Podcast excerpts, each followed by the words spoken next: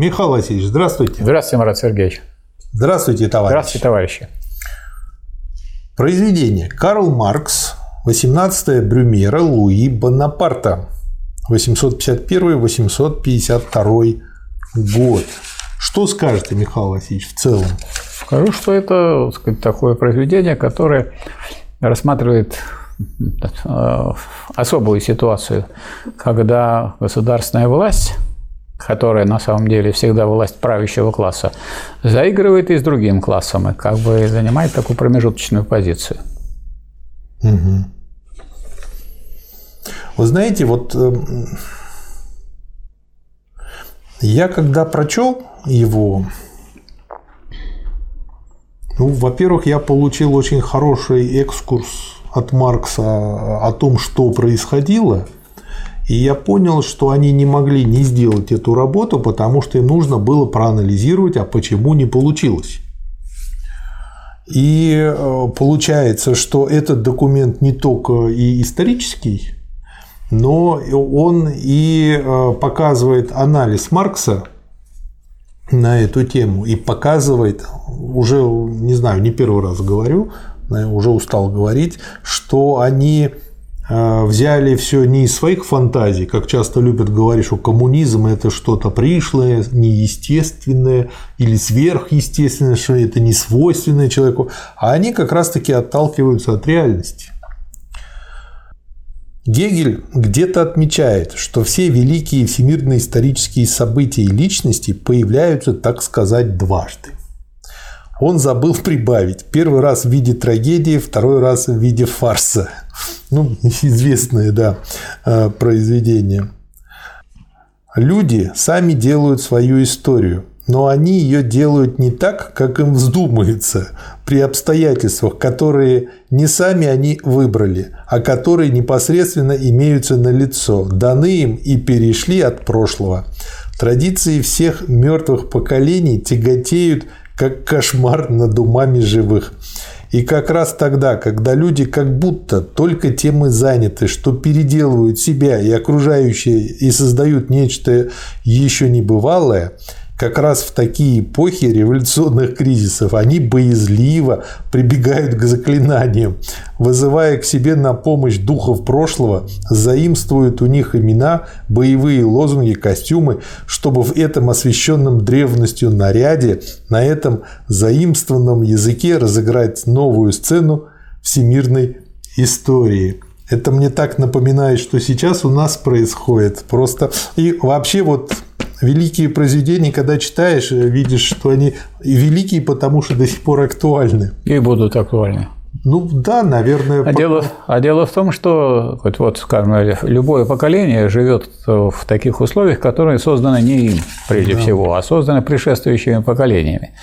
А, раз, а эти условия определяют экономические интересы. А идеи, которые к людям приходят, вытекают из этих экономических интересов.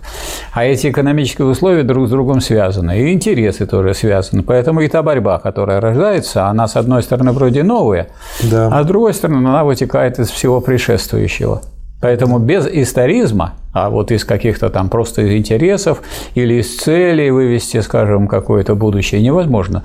Его надо брать вместе с тем материалом историческим, который э, побуждает людей бороться за те или иные цели и за те или, решать те или иные задачи. Вот э, это создает иногда довольно-таки забавные ситуации, когда вроде бы это диктатура класса, как определяется государство, но некоторые представители этого класса пытаются решить и другие задачи, и как-то, так сказать, сидеть на двух стульях. Они вроде как и за один класс, и за другой, хотя это форма, на самом деле, осуществления интересов правящего класса. Да. И я еще на что обратил внимание. Ведь смотрите, а, получается, что оба типа людей используют исторический подход, но марксисты используют историческую реальность и научный подход, А очень многие люди, в том числе вот и современная в кавычках элита, она использует такой какой-то мистический образ прошлого и такой мистический исторический Он давлеет, в кавычках над нами подход. давлеет прошлое там, и так Да. далее. И они все время берут какие-нибудь примеры из прошлого и пытаются их применить к сегодняшнему дню. Да, и вот э, для того, чтобы отличить э, вот этот вот мистицизм, который просто обманывает людей, ведет в никуда от э, реальности, от реального подхода, и нужно изучать марксизм. А марксизм, А не изучив, не поймешь, не И нужно увидишь. изучать в марксизме то, что вся история есть история борьбы классов. И если вы не рассмотрели эту классовую борьбу, причем не в, не в абстрактном смысле, что, дескать, вы капиталист, я рабочий, я с вами борюсь, вы со мной, это абстракция уже. А вот ту конкретную борьбу, которая идет в конкретной стране и в конкретное время, если этого не делать, а это делали и Маркс, и Энгельс, и Ленин блестяще это делал, вот тогда мы получаем э, реальную картину той борьбы и да, в которое должны занимать борцы, если они борцы за улучшение положения прогрессивного класса. Да. Читаем дальше. Как герои, так и партии и народные массы старой французской революции осуществляли в римском костюме и с римскими фразами на устах задачу своего времени – освобождение от оков и установление современного буржуазного общества. Они вдребезги разбили основы феодализма и скосили произраставшие на его почве феодальные головы. Ведь смотрите, что интересно. Ведь возьмем Америку. А, а, Америка и Англия, ну, в меньшей степени французы, а, очень э, любят феодализм и рабовладение. Почему я так решил? А потому что сколько обелисков они вытащили из Древнего Египта и приперли к себе и поставили. Вот в Вашингтоне он весь в этих египетских обелисках. Но, кроме того, как называется то место, где президент сидит? Буржуазный. Капитолий. А что, откуда пошло название? Из рабовладельческого Рима. То есть, получается, вот они используют эти легенды, вот мыслительные, они у них в головах сидят, которые эпохи рабовладения феодализма, и вот этим старым рабовладельческо-феодальным способом, хотят они того не хотят, но все-таки делают буржуазную Он не такой уж и старый. формацию. Он, как для нас, для, для русских, крепостное право и Ну, Для крепостничество. нас это совсем рядом, так, да. так крепостничество было отменено в 1961 году. 860. В 861 году.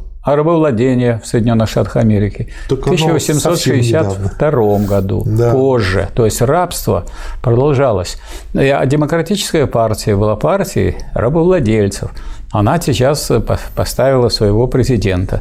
А другая партия, вроде бы она сражалась против э, так сказать, тех, кто был за рабовладение, но она хочет тоже превратить себя в рабовладельцев, а весь мир в своих рабов. Но это еще и чем интересно? Это показывает нам, как происходит переход. То есть капитализм – это в каком-то смысле папа социализма. И социализм конечно. произрастает из капитализма. Да, неизбежно. Но это означает, Даже и что... мама тоже. Да, ужас какой. Вот. Это означает, что первые шаги социализм делает при помощи и под присмотром папы с мамой. Ну а как еще? Вот. Ну, а это означает, что чему они могут научить? Капиталистическому. И получается, Не, что... только, не только. Они еще учат э, тому, что является всеобщим, потому что, скажем, э, то, что связано вообще с управлением производством, с дисциплиной, оно, хотя оно капиталистическое, но оно связано не только с капитализмом. Да. Оно было и при феодализме, там, где в латифунде организовывали производство. Оно было и при рабовладении, где тоже производство на больших так сказать, площадях организовывалось уже рабовладельцами. То есть каждый этот строй, не будучи эксплуататорским, развивал вообще производительные силы и организацию труда. Да. И вот так вот они себе внесут и, и свое капиталистическое, и всеобщее, и через всеобщее, видимо, они все-таки открывают и новое, и потом происходит изменение. Но первые шаги все равно идут еще как бы, ну вот как сейчас любят говорить, в старой модели. Ну, если купили сапоги при капитализме, то в первое время в них и ходят тогда, когда Очень хорошая, но пока еще социалистическую революцию, переходный период. Делаем в капиталистических сапогах. Да, что делать? Да, и вот еще вот пример, чтобы подтвердить это. Одним столетием раньше на другой ступени развития Кромвель и английский народ воспользовались для своей буржуазной революции языком, страстями и иллюзиями, заимствованными аж из Ветхого Завета. То есть вот куда как бы можно махнуть. Так откуда их брать-то? Вот скажем, они не могли брать это из коммунизма, как вы понимаете. Или убрать у социалистов-утопистов, они тоже тогда еще не проявили да. себя. В этих революциях воскрешение мертвых служило для возвеличения новой борьбы, а не для пародирования старой служила для того, чтобы возвеличить данную задачу в воображении, а не для того, чтобы увильнуть от ее разрешения в действительности, для того, чтобы найти снова дух революции, а не для того, чтобы заставить снова бродить ее призрак. И дальше тут, ну, а, они в своей манере. В 1848-1851 году бродил только призрак старой революции. А чтобы на этот счет не было никакого сомнения, вновь воскресают старые даты, старое летоисчисление, старые имена, вот сейчас очень популярны, древнеславянские всякие дают, старые дикты, сделавшиеся давно достоянием ученых-антикваров и старорежимные, казалось, давно истлевшие жандармы. Переименовали милицию в полицию. Нация чувствует себя также как тот рехнувшийся англичанин в бедламе, который мнил себя современником древних фараонов и ежедневно горько жаловался на тяжкий труд рудокопа, который он должен выполнять в золотых рудниках Эфиопии. И вот так вот э, описывая ситуацию, собственно говоря, Маркс приходит к следующему – они получили не только карикатуру на старого Наполеона, когда вот его так воскресили, они получили самого старого Наполеона в карикатурном виде. Получили его таким, каким он должен выглядеть в середине 19 века. А, почему подчеркнул? Ну, Владимир Владимирович хочет сравниться с Петром Первым, а получается карикатура на воскрешенного Петра I в его образе. И дальше. Социальная революция XIX века может черпать свою поэзию только из будущего, а не из прошлого. Она не может начать осуществлять свою собственную задачу прежде, чем она не покончит со всяким суеверным почитанием старины. Прежние революции нуждались в воспоминаниях о всемирно-исторических событиях прошлого, чтобы обмануть себя насчет своего собственного содержания. Революция XIX века должна предоставить мертвецам хоронить своих мертвых, чтобы уяснить себе собственное содержание. Там фраза была выше содержания, здесь содержание выше фразы. А вот мы опять скатились. Нет, мы-то как раз с вами не вкатились, потому что мы это как раз занимаемся тем, чтобы изучать теорию. А не, теория... я имею в виду как теория... страна, Михаил Васильевич. В целом, и, и как страна, если она перестала изучать и применять передовое учение, она скатилась назад. Да, да.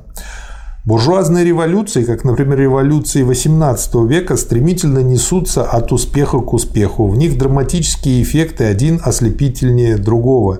Люди и вещи как бы озарены бенгальским огнем. Каждый день дышат экстазом, но они скоро приходящие, быстро достигают своего апогея, и общество охватывает длительное похмелье, прежде чем оно успеет трезво освоить результаты своего периода бури и натиска.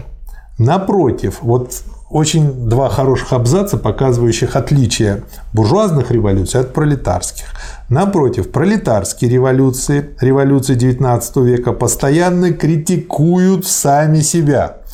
То и дело останавливаются в своем движении. То есть, как любят часто вот в комментариях пишут, ну вот опять коммунисты, пардон, раскритиковались возвращаются к тому, что кажется уже выполненным, чтобы еще раз начать это с изного, с беспощадной основательностью высмеивают половинчатость, слабые стороны и негодность своих первых попыток, сваливают своего противника с ног как бы только для того, чтобы тот из земли впитал свежие силы и снова встал во весь рост против них еще более могущественный.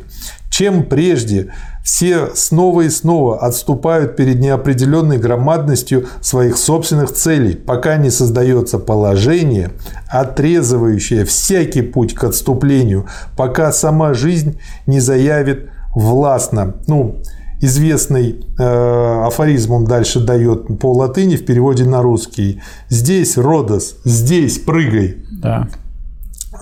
Как я понимаю, это аналог поговорки э, русскоязычной Сказано, сделано. Обещал, делай. Назвался груздем, полезай, полезай в кузов. В кузов да. да. Маломальский наблюдательный человек, даже и не следивший шаг за шагом за развитием событий во Франции, должен был предчувствовать, что этой революции предстоит неслыханный позор. Нации, как и женщине, не прощается минута оплошности – когда первый встречный авантюрист может совершить над ней насилие. Подобные фразы не разрешают загадки, а только иначе ее формулируют. Ведь надо еще объяснить, каким образом три. Обратите внимание на цифру 3 и наш беловежский сговор. Проходимца могут застигнуть врасплох и без сопротивления захватить в плен 36-миллионную нацию а у нас нолик можно было прибавить к этому. Резюмируем. В общих чертах фазы, через которые прошла французская революция от 24 февраля 1848 до декабря 1851 года. Вот три, несомненно, главных периода. Февральский период от 4 мая 48 до 28 мая 49, период учреждения республики или учредительного национального собрания – от 28 мая 49 до 2 декабря 51 период Конституционной Республики или Законодательного национального собрания. Ну и дальше он рассматривает все эти периоды очень подробно, очень подробно описывает все течения, все драчки, которые здесь были. Ну вот какое-то количество цитат только возьму оттуда.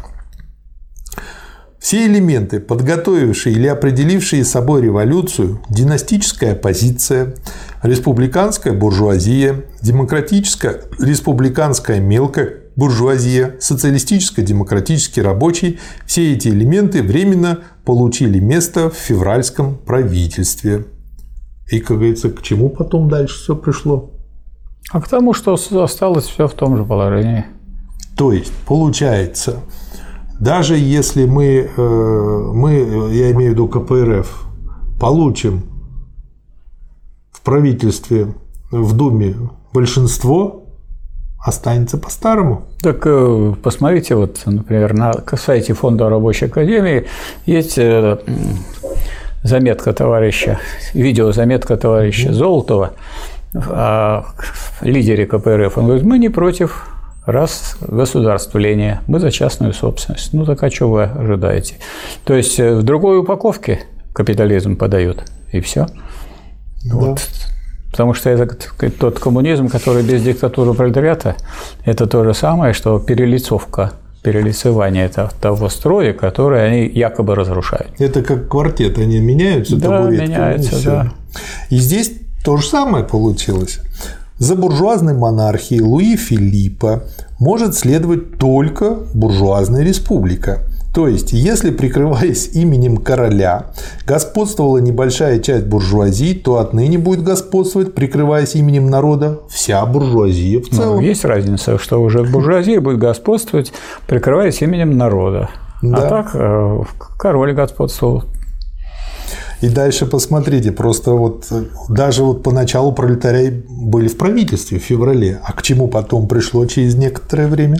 Требования парижского пролетариата – это вздорные утопии, которым надо положить конец.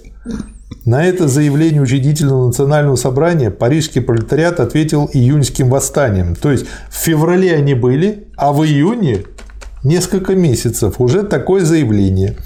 Этим грандиознейшим событием в истории европейских гражданских войн Победительницей осталась буржуазная республика. На ее стороне стояли финансовая аристократия, промышленная буржуазия, средние слои, мелкие буржуа, армия, организованный в мобильную гвардию люмпен пролетариат, интеллигенция, попы и сельское население. Парижский пролетариат имел на своей стороне только самого себя. После победы над ним свыше трех тысяч повстанцев было убито, 15 тысяч сослано без суда. И на следующей странице. Часть пролетариата пускается на доктринерские эксперименты, создание миновых банков и рабочих ассоциаций. Другими словами, в такое движение, в котором он отказывается от мысли произвести переворот в старом мире, пользуясь совокупностью заложенных в самом старом мире могучих средств, а пытается осуществить свое освобождение за спиной общества частным путем в пределах ограниченных условий своего существования и поэтому неизбежно терпит неудачу. То есть, если основываться на банальном страхе людей о том, что будет еще хуже, что не делай, как не меняйся табуретками, какие не создавая вот такие вот уголки. Более того, значит, вот тут будет говорится, хуже. что в правительстве будет несколько рабочих. Угу. А потом, более, в более позднее время, во Франции была ситуация, когда социалист Миллеран да. ну, попал в буржуазное правительство. Ну и по этому поводу Ленин объяснял, что если он будет проводить там какие-то другие взгляды, а не буржуазные, его выгонят из правительства. Вот. А если он э, хочет, так сказать, быть в правительстве, ему придется проводить буржуазную политику. Поэтому надо не в правительство каких-то людей посылать, а надо государство другое установить. Что, собственно, и э, после вот этих опытов, о которых говорит Маркс, э, что и показала Парижская коммуна, которая показала, да. что такое диктатура пролетариата. Вот это был полный разрыв вот с этим обманом и самообманом, который разбирает здесь Маркс. Да. Что надо не э, думать, как перелатать или залатать старую буржуазную рубаху, а надо ее выбросить и создать другой коммунистический ну, костюм. Прошло почти 25 лет для того, чтобы да. люди дозрели.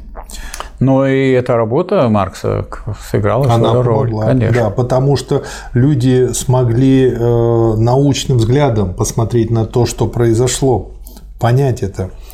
Избрание Луи Бонапарта в президенты 10 декабря 1948 года положило конец диктатуре Кавиньяка и учредительному собранию. Статья 44 Конституции гласит, Президентом Французской Республики не может быть тот, кто когда-либо терял свое звание французского гражданина. Первый президент Французской Республики Луи Наполеон Бонапарт не только потерял свое звание французского гражданина, не только был специальным констеблем в Англии, он был к тому же натурализованным швейцарцем. То есть хороший пример того, что делает буржуазия с Конституцией, когда ей нужно делать, действовать не по Конституции? Сначала берется власть, потом с помощью Конституции она закрепляется. Да. Хотя изображают так, что, дескать, вот основы власти дает Конституция, и на этой основе строится власть. Ничего, на самом деле все бывает наоборот. Также и с пролетарской властью. Сначала советская власть, а потом советская Конституция. Да, да, согласен. Период, с которым мы имеем дело, заключает в себе самую пеструю смесь вопиющих противоречий. Перед нами конституционалисты, открыто организующие заговоры против Конституции – Революционеры, открыто признающие себя сторонниками конституционных действий. Так э, название это делается для того, чтобы скрыть действительные намерения. Это как вот, а люди, они как бы все разведчики. Они все скрытно подходят к какому-то объекту, чтобы его взорвать. Так как они должны себя говорить? А мы хотим починить. Все мы правильно. хотим отремонтировать, мы хотим улучшить. И никто таких дураков в политике, которые говорят, мы пришли для того, чтобы разрушить, сломать и так далее. Таких нету. Ну, это... Народ в этом смысле наивен, он верит и верит, там ему все время лепят всякую, всякую чушь, всякое вранье, и он верит и верит. Это факт. Поэтому Поэтому и Маркс, и Энгельс, и Ленин констатировали, что в буржуазном обществе обязательно в головах большинства людей буржуазная идеология. Поэтому не надо думать, что вот он прозреет большинство, и тогда оно изберет, изберет хорошее правительство, действительно трудящихся. Это сказки. Сначала берется власть, потом меняется соответственно, Конституция, потом меняется экономический строй, и потом создается большинство трудящихся. Да. Продолжаем. Национальное собрание, желающее быть всесильным и неизменно ведущее себя по-парламентски. Гора, видящая свое призвание в терпении и возмещающая свои поражения в настоящем предсказаниями побед в будущем.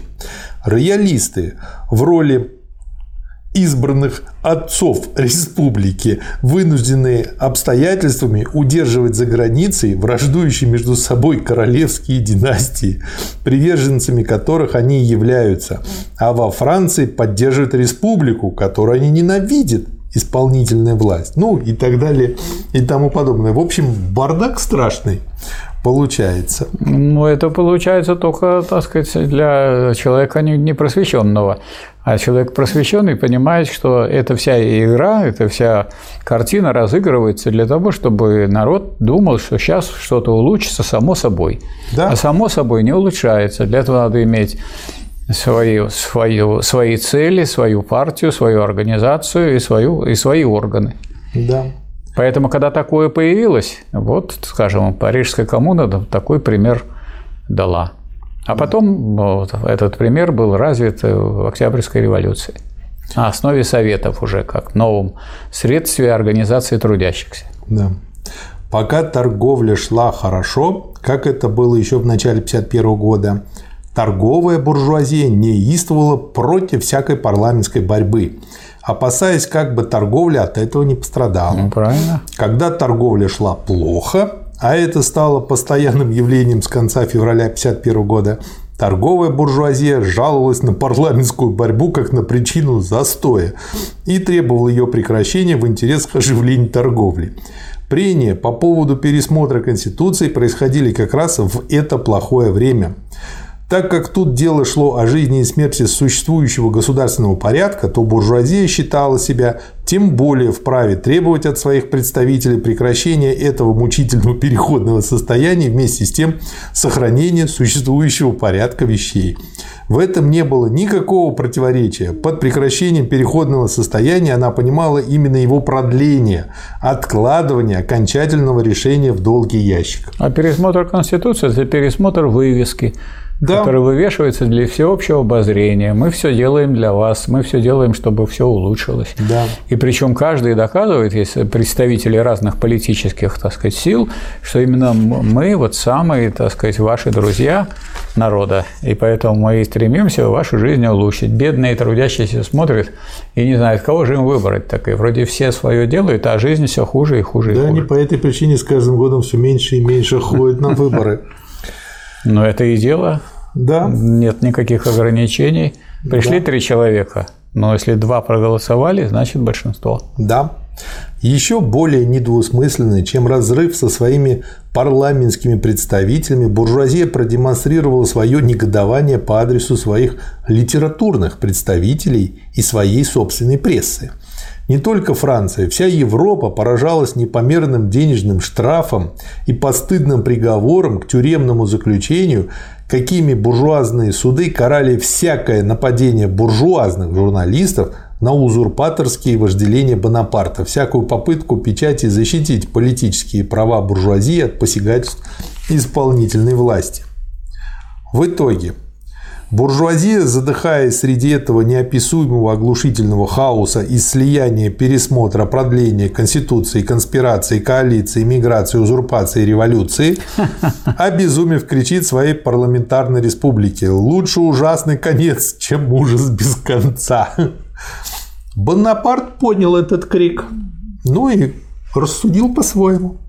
В общем-то, Если когда-либо событие еще задолго до своего наступления отбрасывало вперед свою тень, так это был государственный переворот Бонапарта. Уже 29 января 1949 года, всего лишь через месяц после своего избрания, Бонапарт сделал Шангарнье предложение в этом смысле. Его собственный премьер-министр Адилон Барро летом 1949 года в завуалированной форме «Атьер» зимой 1850 года открыто говорили о политике государственного переворота. В мае 1951 Персини еще раз попытался заручиться поддержкой Шангарье в пользу переворота, а газета Message de l'Assemblée передал эти, переговоры, предал эти переговоры гласности. Бонапартистские газеты при каждой парламентской буре угрожали государственным переворотом, и чем ближе надвигался кризис, тем смелее становился их тон.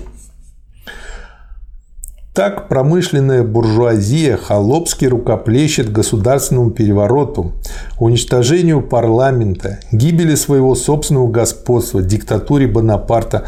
Это так напоминает то, что у нас было вот в 17 году, до, после, вокруг всего этого.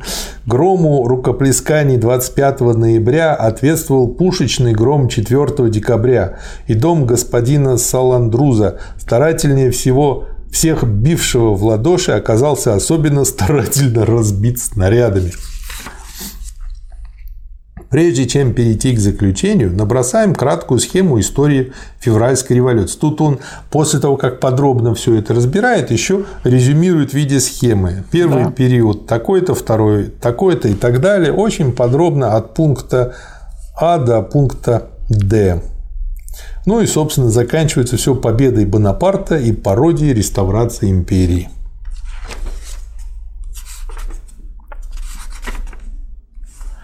И тем не менее, государственная власть не висит в воздухе. Бонапарт – представитель класса, и притом самого многочисленного класса французского общества, представитель парцельного крестьянства – то есть парцельное – это крестьянство, у которого очень маленький, маленький кусочек, да. кусочек, да. Подобно тому, как бурбоны были династией крупной земельной собственности, а орлеаны – династией денег, Бонапарты являются династией крестьян, то есть французской народной массы. А вот эти товарищи крестьяне – это темные люди, их нужно просвещать, поэтому он свободно может делать все, что хочет, да. опираясь на этот класс, который его поддерживает, и которому он все время говорит, что я вот вам в ваших интересах все делаю. Да. Парцельная собственность, столь порабощенная капиталом, а ее развитие неизбежно ведет к этому порабощению, превратила большинство, большинство французской нации троглодитов. Я специально посмотрел перевод. Первобытный пещерный человек. Интересы крестьян находятся уже не в гармонии с интересами буржуазии, с капиталом, как это было при Наполеоне, а в непримиримом противоречии с ним. Крестьяне поэтому находят своего естественного союзника и вождя в городском пролетариате. То есть, что ни делай, история все равно идет вперед признанном не спровергнуть буржуазный порядок. Но сильное и неограниченное правительство, и это вторая наполеоновская идея, наполеоновская идея взята в кавычки, которую должен осуществить второй Наполеон, признано силой защитить этот материальный порядок. Кроме ипотечного долга, которым капитал обременял парцеллу, над ней тяготеет еще и налог. Налог – это источник жизни для бюрократии, армии, попов и двора, словом, для всего аппарата исполнительной власти. Другая наполеоновская идея – это господство попов как орудие правительства. Вот писано с сегодняшнего дня. Вот просто обалдеть. Наконец, кульминационный пункт наполеоновской идеи, опять же, два слова в кавычках, это преобладающее значение армии. Враги, от которых французскому крестьянину приходится теперь защищать свою собственность, это не казаки, опять наши везде, а судебные приставы и сборщики податей. Вот просто один в один – Вместе с растущей деградацией парцельной собственности рушится покоящееся на ней государственное здание. Опять же, очень напоминает сегодняшнюю ситуацию, такое ощущение, что наши власти рубят сук, на котором сидят.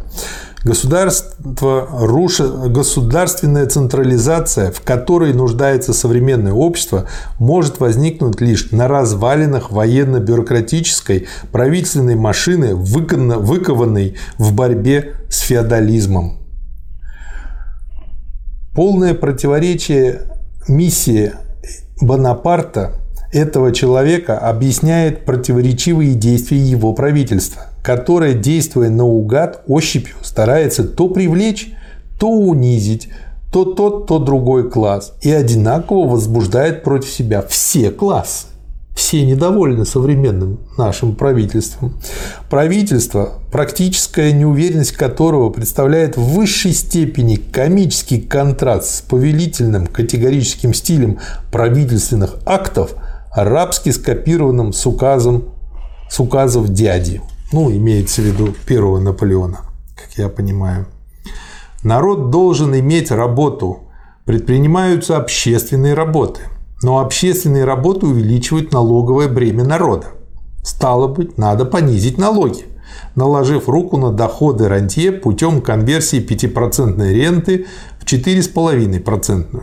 Но буржуазии надо снова подсластить пилюлю, поэтому налог на вино удваивается для народа и уменьшается вдвое, вдвое для среднего класса. Прекрасно.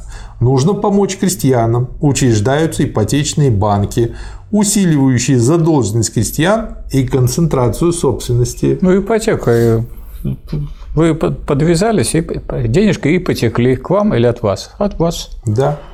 Бонапарту хотелось бы играть роль патриархального благодетеля всех классов, но он не может дать ни одному классу, не отнимая у другого. Вот я тут даже себе где-то пометил. Владимир Владимирович равно Луи Бонапарт. Вот просто как бы ему надо посоветовать прочесть это, он тут много полезного для себя вытащит. Бонапарт погружает все буржуазное хозяйство в сплошной хаос, посягает на все, что революции 1848 года казалось неприкосновенным. Одних при учает равнодушно относиться к революции, а других возбуждает к революции, создает настоящую анархию во, время, во имя порядка и в то же время срывает священный ореол с государственной машины, профанирует ее, делает ее одновременно отвратительной и смешной, он устраивает в Париже пародию на культ трирского священного хитона в виде культа наполеоновской императорской мантии. Но если императорская мантия падет, наконец, на плечи Луи Бонапарта, бронзовая статуя Наполеона не извергнется с высоты Вандомской колонны. И предисловие Энгельса к третьему немецкому изданию этой работы Маркса. Предисловие от 1885 года очень ценное, на мой взгляд. Это был гениальный труд. Непосредственно после события, которое точно гром среди ясного неба поразило весь политический мир, которые одни проклинали с громкими криками нравственного негодования, а другие принимали как спасение от революции и как кару за ее заблуждение. Событие, которое, однако, у всех вызвало только изумление и никем не было понято. Вот ключевое э, слова «никем не было понято». Непосредственно после этого события Маркс выступил с кратким эпиграммическим произведением, в котором изложил весь ход французской истории со времени февральских дней в его внутренней связи и раскрыл в чуде 2 декабря естественный необходимый результат этой связи. Причем для этого ему вовсе не понадобилось относиться к герою государственного переворота иначе как с вполне заслуженным презрением. Картина была нарисована Марксом с таким мастерством, что каждое сделанное впоследствии новое разоблачение доставляло только новые доказательства того, как верно была отражена в ней действительность. Такое превосходное понимание живой истории современности, такое ясное проникновение в смысл событий в тот самый момент, когда они происходили, поистине беспримерно. И в конце – Именно Маркс впервые открыл великий закон движения истории. Закон, по которому всякая историческая борьба, совершается ли она в политической, религиозной, философской или какой-либо иной идеологической области, в действительности является только более или менее ясным выражением борьбы общественных классов – А существование этих классов и вместе с тем и их столкновение между собой, в свою очередь, обуславливаются степенью развития их экономического положения, характером и способом производства и определяемого им обмена – на этой истории он в данной работе проверил правильность открытого им закона, и даже спустя 33 года все еще следует признать, что это испытание дало блестящие результаты. Что скажете, Михаил Васильевич? Скажу, что вот Маркс и Энгельс, они показали, что без теории не может быть какого-то сознательного движения и сознательной борьбы. Вот та каша, которая была в головах, если эта каша не превратится хотя бы у небольшого авангарда в ясную теорию, а эта теория, если не будет выражать интересы одного вполне определенного класса, и этот класс, если не будет передовым, то тогда не будет движения вперед. И будет вот такое вот состояние брожения, в котором все недовольны, и все, так сказать, протестуют, а в итоге, так сказать, царит господство того класса, который на самом деле на вот этой каше и паразитирует. Да. Очень ценная работа. Да, очень ценная. Спасибо, Михаил Васильевич. Вам спасибо. Спасибо, товарищ. Спасибо.